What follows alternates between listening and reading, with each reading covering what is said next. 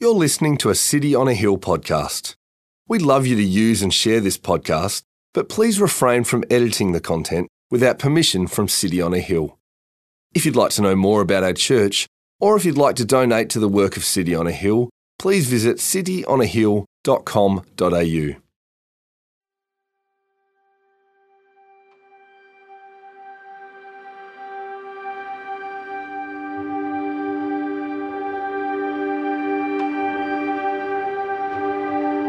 Now Joshua was old and advanced in years, and the Lord said to him, You are old and advanced in years, and there remains yet very much land to possess.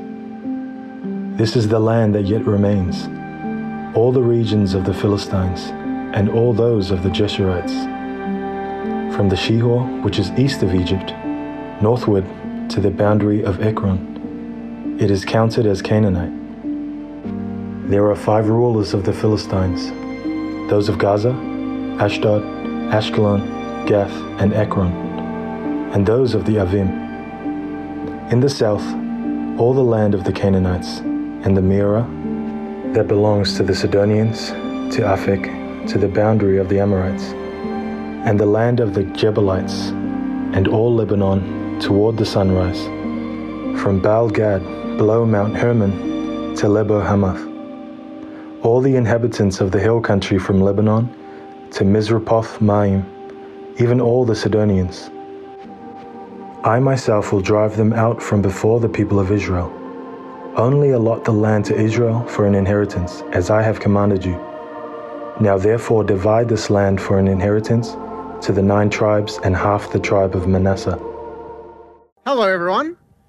Good to be back with you. If I haven't a chance to meet you, my name's Brenton. I hail from the land of even more pretentious coffee in Melbourne. And uh, we have, uh, my wife and I have come down here. Lauren, my three kids are here. Um, we've been able to stay at Jim and Marie's house. Thank you, Jim and Marie. Just feel like I needed to honor you this morning. And um, like Louis said, we are going to be going through 10 chapters of Joshua. So I hope you're comfortable. We'll be here for the next four hours. I'm just kidding. It'll only be two hours. No, no, no. No, it won't be two hours. Um, there's a lot to cover, but I think to fully understand kind of where we're at in the ch- this chapter of Joshua, we kind of need a bit of a recap. And not just a recap of the book of Joshua, but actually a recap from the beginning, like the Adam and Eve beginning. And so um, the, reason why is because there are these three massive themes in that we see in the book of Joshua, but not just there, in the whole Bible. That if we miss them, we'll actually miss not just the point of the book of Joshua, but a huge part of the biblical narrative. And these three themes are people, land, and promise. People, land, and promise. So instead of me just giving you a recap of the Bible, what I thought we could do with our kids here and everything, we, I thought we could do this together. And so this is going to this is going to need a bit of crowd participation to work, and also for me not to look silly. So what we're going to do is um, we're going to use those three themes: people, land, and promise. And when I point to a certain side, so I'm going to just say this group right here. When I point to you, you're going to say the word people. Can we try it? Bit louder than that. There we go. Awesome. And if you're here under the tree or under the shade, your word is going to be land. Are you ready? All right, great. And then if you're over here by the tree, your, your word's going to be promise. Can we do that? Excellent. Okay, let's do another practice run. We've got. Excellent, excellent. Okay, so in the beginning, Adam and Eve leave a perfect. People. Sorry, I got myself wrong. They leave a perfect. Great. This is going well. We're going well. So they leave the garden, and why do they leave? It's because of their sin. And for the next 2,000 years, the, they multiply and they have dominion over the earth, but they don't really have a collective identity yet. But then a man named Abraham was born, and God made him a there's a famous passage in Genesis 15 where God says to Abraham, Look toward heaven and number the stars, if you're able to number them. Then he said to them, So shall your, or your offspring be. And he believed the Lord, and he counted it to him as righteousness. And he said to him, I am the Lord who brought you out from Ur of the Chaldeans to give you this land to possess. So, this land that Abraham and his descendants would possess would be the land of Canaan. This is the land that we're in currently in the book of Joshua.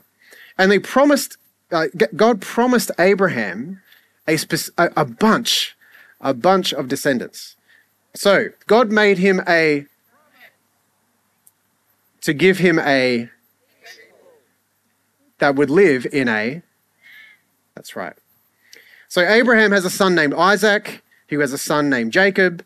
Jacob would become to known by another name, that name is Israel. And Jacob would have 12 sons. And so their sons and their families would be known as the 12 tribes of Israel. And the Israelites moved from this land, Canaan, down to Egypt.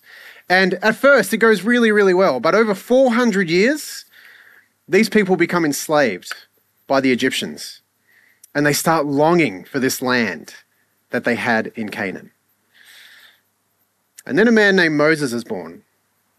And God appears to Moses in a, in a burning bush one day. You remember this? Exodus chapter 3. I'm going to need your help with this again. This is what it says. It says, I have observed, this is what God says to him I have observed you and what has been done to you in Egypt. And I promise that I will bring you up out of the affliction of the, the Egypt to the land of the Canaanites, the Hittites, the Amorites, the Perizzites, the Hivites, the Jebusites, the Mozibites, to a land flowing with milk and honey. So, Moses hears this promise and goes multiple times to the Pharaoh of Egypt and famously asks him, Let my people go. Pharaoh eventually agrees, reluctantly, and the people cross over the Red Sea and they wander in the wilderness for 40 years. They get some hard times, and the people start to doubt and they start to complain and they start to rebel against God. And Moses has to remind them of the promise that God gave Abraham. In Deuteronomy chapter 6, it says, God, uh, Moses reminds the people, Hear therefore, O Israel, and be careful to do the law that it may go well with you, and that you may multiply greatly as a as the Lord, the God of your fathers, has promised you in a land flowing with milk and honey. Give yourselves a round of applause. You did fantastic. That's great. Horrible directing, fantastic speaking. Um, so, if you notice these three themes people, land, promise they play a major part in Israel's story.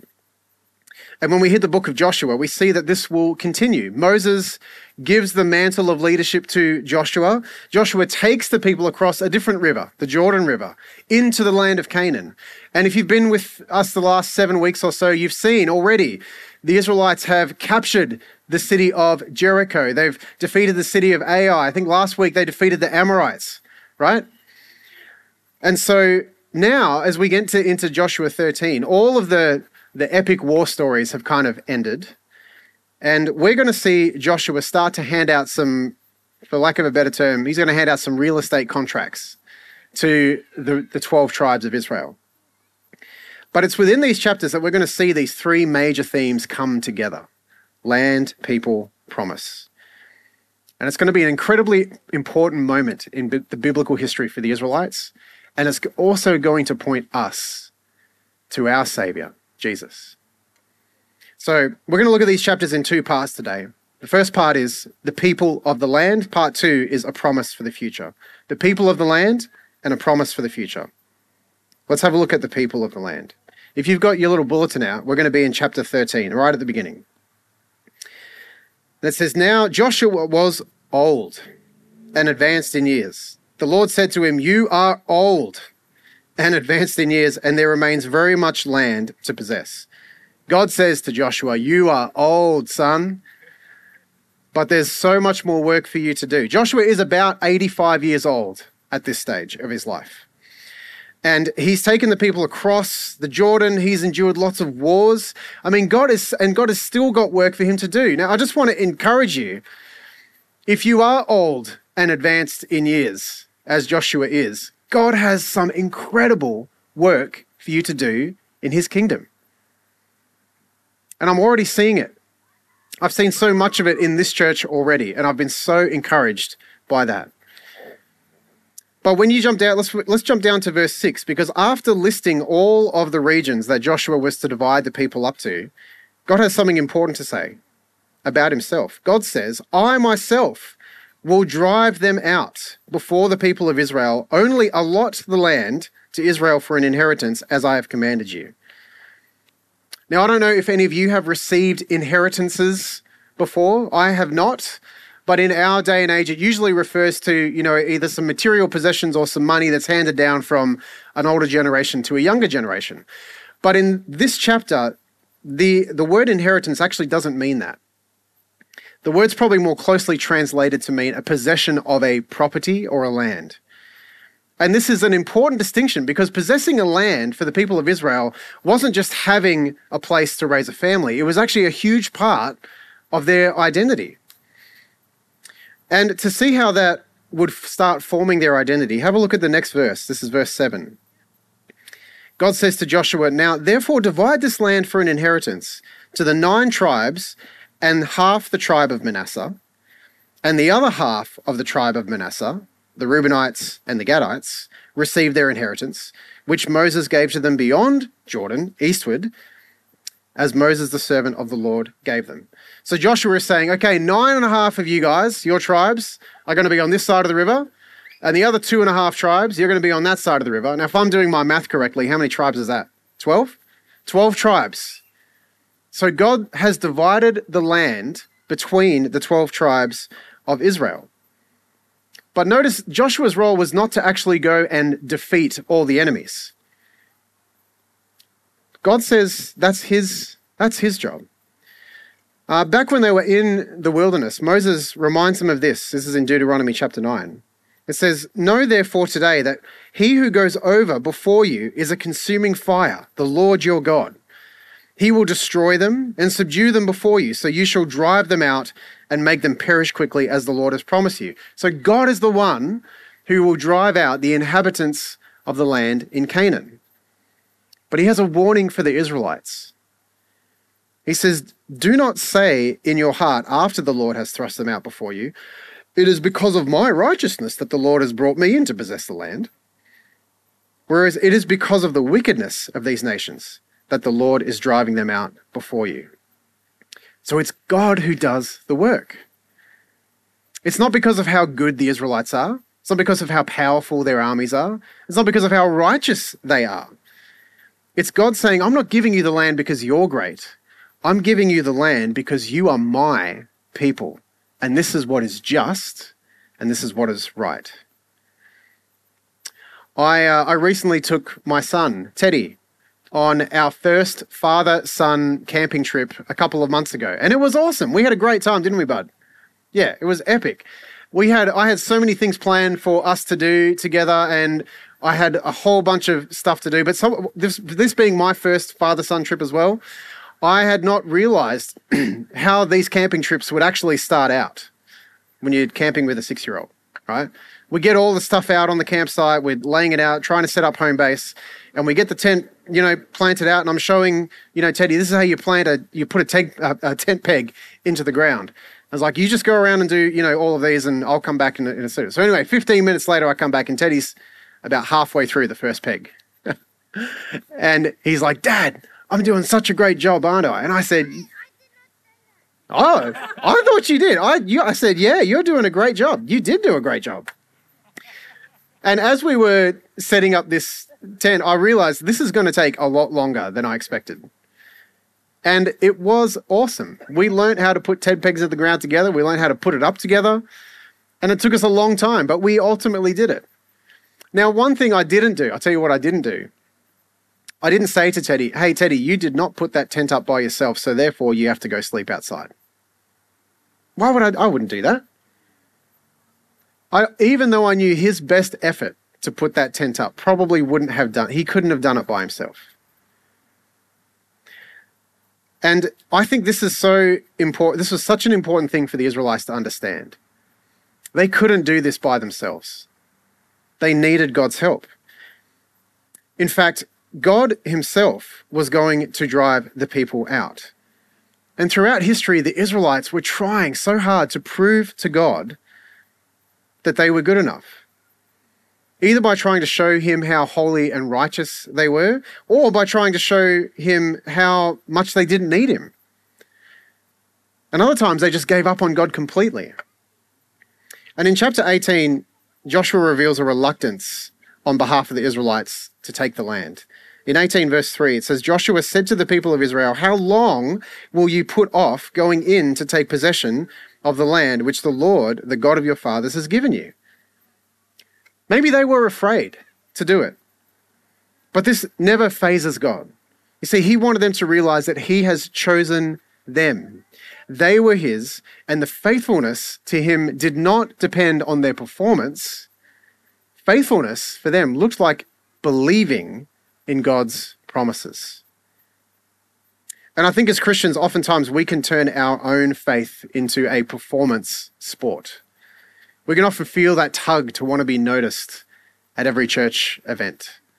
Sometimes we're silent when it comes to confessing sin in our life because we don't want people to look at us in a bad light. Oftentimes, um, you know, we, we can make being seen as a person of integrity even more important than actually trying to become that person of integrity. And God's saying to the Israelites, I'll drive out the Canaanites for you. You just have to inherit the land. I'll deliver on my promise. You just have to believe that this is for you. And this was how God was going to use the land to mark the people as his own. And Christians, we, we believe that Jesus Christ came for us that he did the work on the cross for us, that our sin could never overcome what we needed to do to have a relationship with our Father in heaven. This is why Jesus came, and we believe this. We believe that we needed the, his grace to save us. But how often, how often do we as Christians forget that we need his grace? We often turn our neediness into performance and our dependence on God into winning approval from other people. And this is what it does to us it makes us feel like something's wrong with us if we're not matching up in our faith and in our life to the person next to us. That is crushing, isn't it? And for the Israelites, it became a massive hindrance for them to inherit the land. Why? Because they kept falling into the same trap that we fall into. We want to build our own identity based on our own performance. But God wants them to see a different reality. Do you know at the end of our camping trip, Teddy, I don't know if you remember this, but I asked you what the most favorite thing was that we did. Do you remember what you said? He actually said the, the favorite thing that we did was fishing together.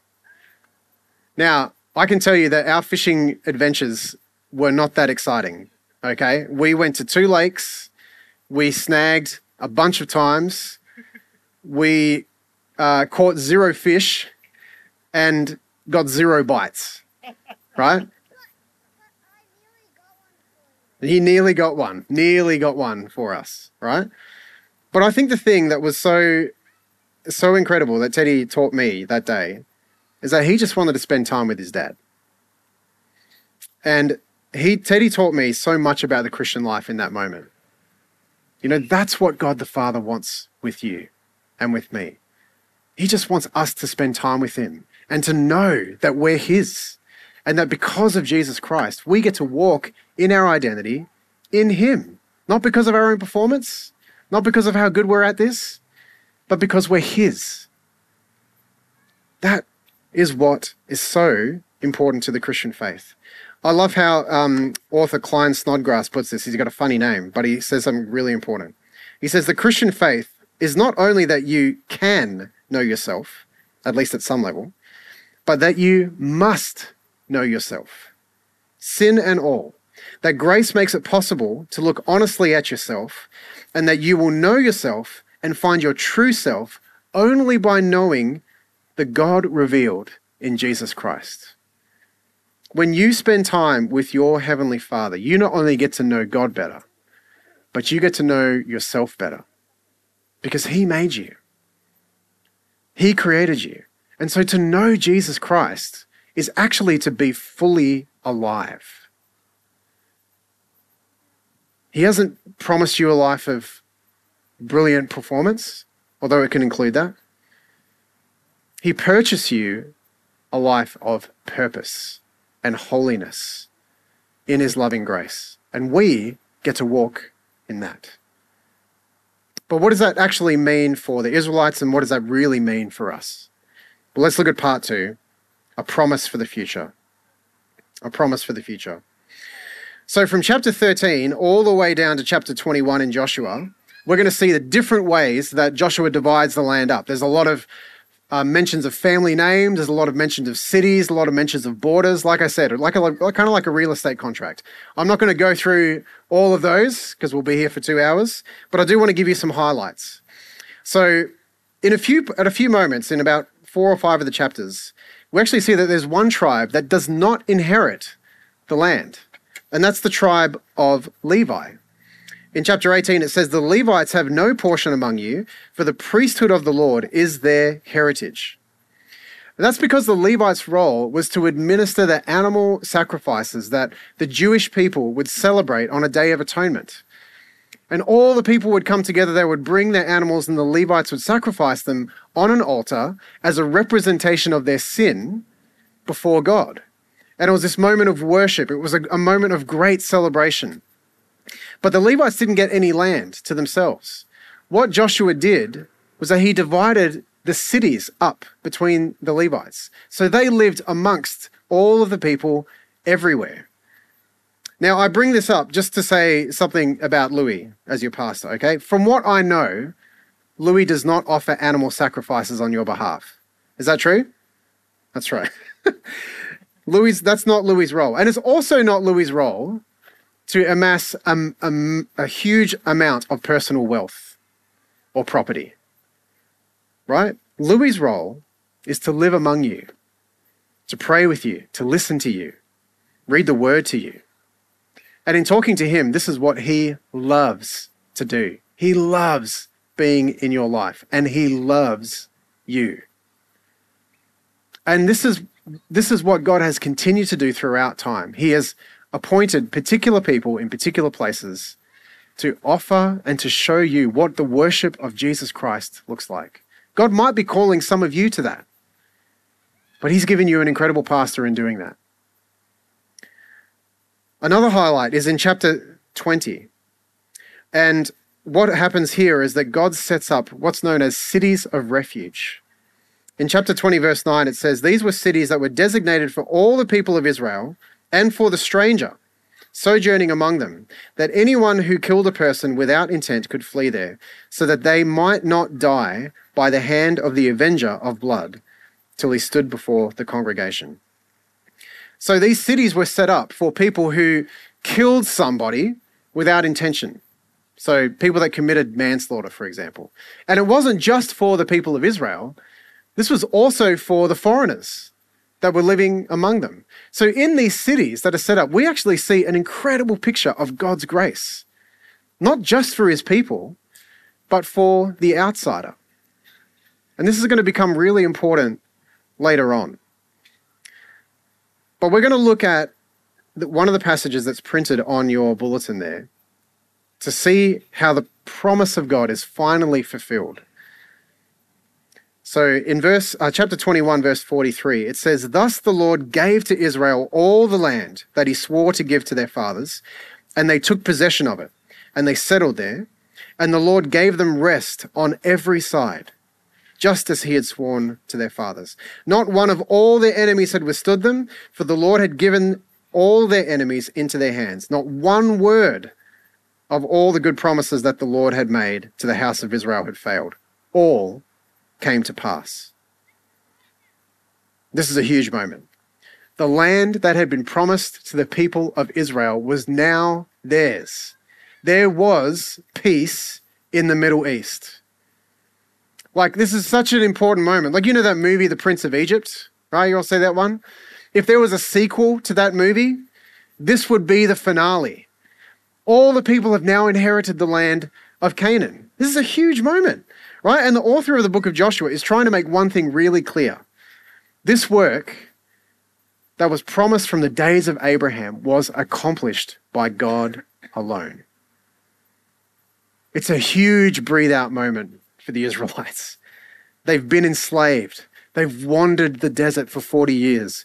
They've crossed the Jordan River, and now finally they have peace in the land. God has blessed them in a mighty way. But God is not done with them. There was a promise for a future that was yet to be realized. If you look in chapter 22, starting in verse 4, it says, Now the Lord your God has given rest to your brothers as he promised them.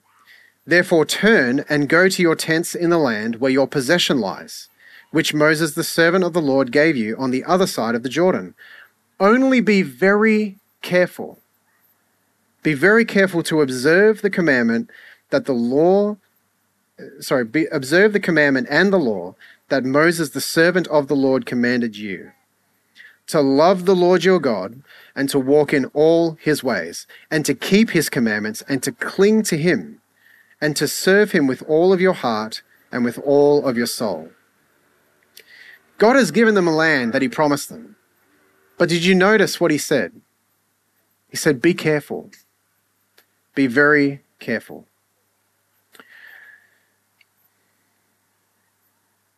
I, uh, I wrote to Louis earlier this week about the timeliness of this passage for this church. Um, and that it might be a prophetic passage for you. And I'm not throwing that word prophetic around lightly. Um, God can speak through his word to a specific people at specific moments in history. And prophecy might be a, a really strange word. We've probably got a, all of us have a relationship with that word prophecy. But in 1 Thessalonians chapter 5, it says not to despise prophecy, but to test it. So I want to lay this text before you, not my words, but this text before you, for you to test and to see if God has something to say to you in it. As you're, as you're aware, your church has the potential to inherit this land, right? This property right here. And this is super exciting, right? All kinds of opportunities could come from here. Could you build a amphitheater? You could get a new sound system. You could put some grass down. I don't know. There's, there's a whole bunch of some different parking. There's so many different op- opportunities that you could use this land for, and they're all exciting. And God can use them for his kingdom purposes. But just as Joshua warned his people to be careful, I wonder if God is also calling you to be careful. in the midst of the excitement, there might be a huge disappointment if this for some reason doesn't fall through. Or if it does come through, you could spend all of your time thinking about how could we redevelop this property. If you keep reading through the Bible, you'll notice that after the book of Joshua, you hit the book of Judges, and we see that the Israelites quickly turn all of this prosperity that they have into idolatry. And they shifted their focus and their energies to their possessions and their power and actually lost sight of the vision and the mission that God had for them. God has you on an incredible mission here, Surf Coast. You are, you are the family of God gathered to worship together. And yet we are also, you are also living among a people like the Rahabs, or like the Calebs that are in this book, or even the Gibeonites, people that have not come into the family of God yet. But God is calling you to go see them, to go find them. Who are those people that you're living amongst right now? Maybe it's your work colleagues. Maybe it's some other mums or dads at school. Maybe it's some other folks that you just happen to see at a cafe often. That God might be calling you to share the good news of Jesus with. You have been given a city of refuge in Jesus Christ. You know, at one point, all of us were guilty of murder. We were guilty of turning away from God. We were guilty from seeing Him as our Lord and Savior. And yet He offered us a city of refuge. He offered us a place of refuge in Jesus Christ. We get to live and walk in His identity. And friends, there is a whole coast out here of people that don't know Him. There is a whole group of people out there that need to find this city of refuge, and He's put you here on that mission. And guess what? You get to share with them the greatest promise of all. In Revelation chapter 7, John sees this incredible vision of the future. And he tries to describe it. He says, There's a great multitude that no one could number from every nation, every land, from all tribes and peoples and languages, standing before the throne and before the Lamb, clothed in white robes, with palm branches in their hands, and crying out with a loud voice this promise. The promise is salvation belongs to our God who sits on the throne and to the Lamb. This is the promise that we have been entrusted as Christians. And if you're here and you're still figuring out what that looks like, you're still figuring out what it looks like to actually follow Jesus, can I tell you, you've come to the right place? This is a place where God's people gather together under His love, under His identity, around a campfire, on the grass, on the dirt. This is what real love looks like. Jesus Christ dying on the cross for your sins and calling you into a family of God. And so we're going to pray right now, and we're going to continue to worship together and ask God to use you in this city. Let's pray. Thank you for listening to our podcast. If you'd like to know more about our church, or if you'd like to donate to the work of City on a Hill, please visit cityonahill.com.au.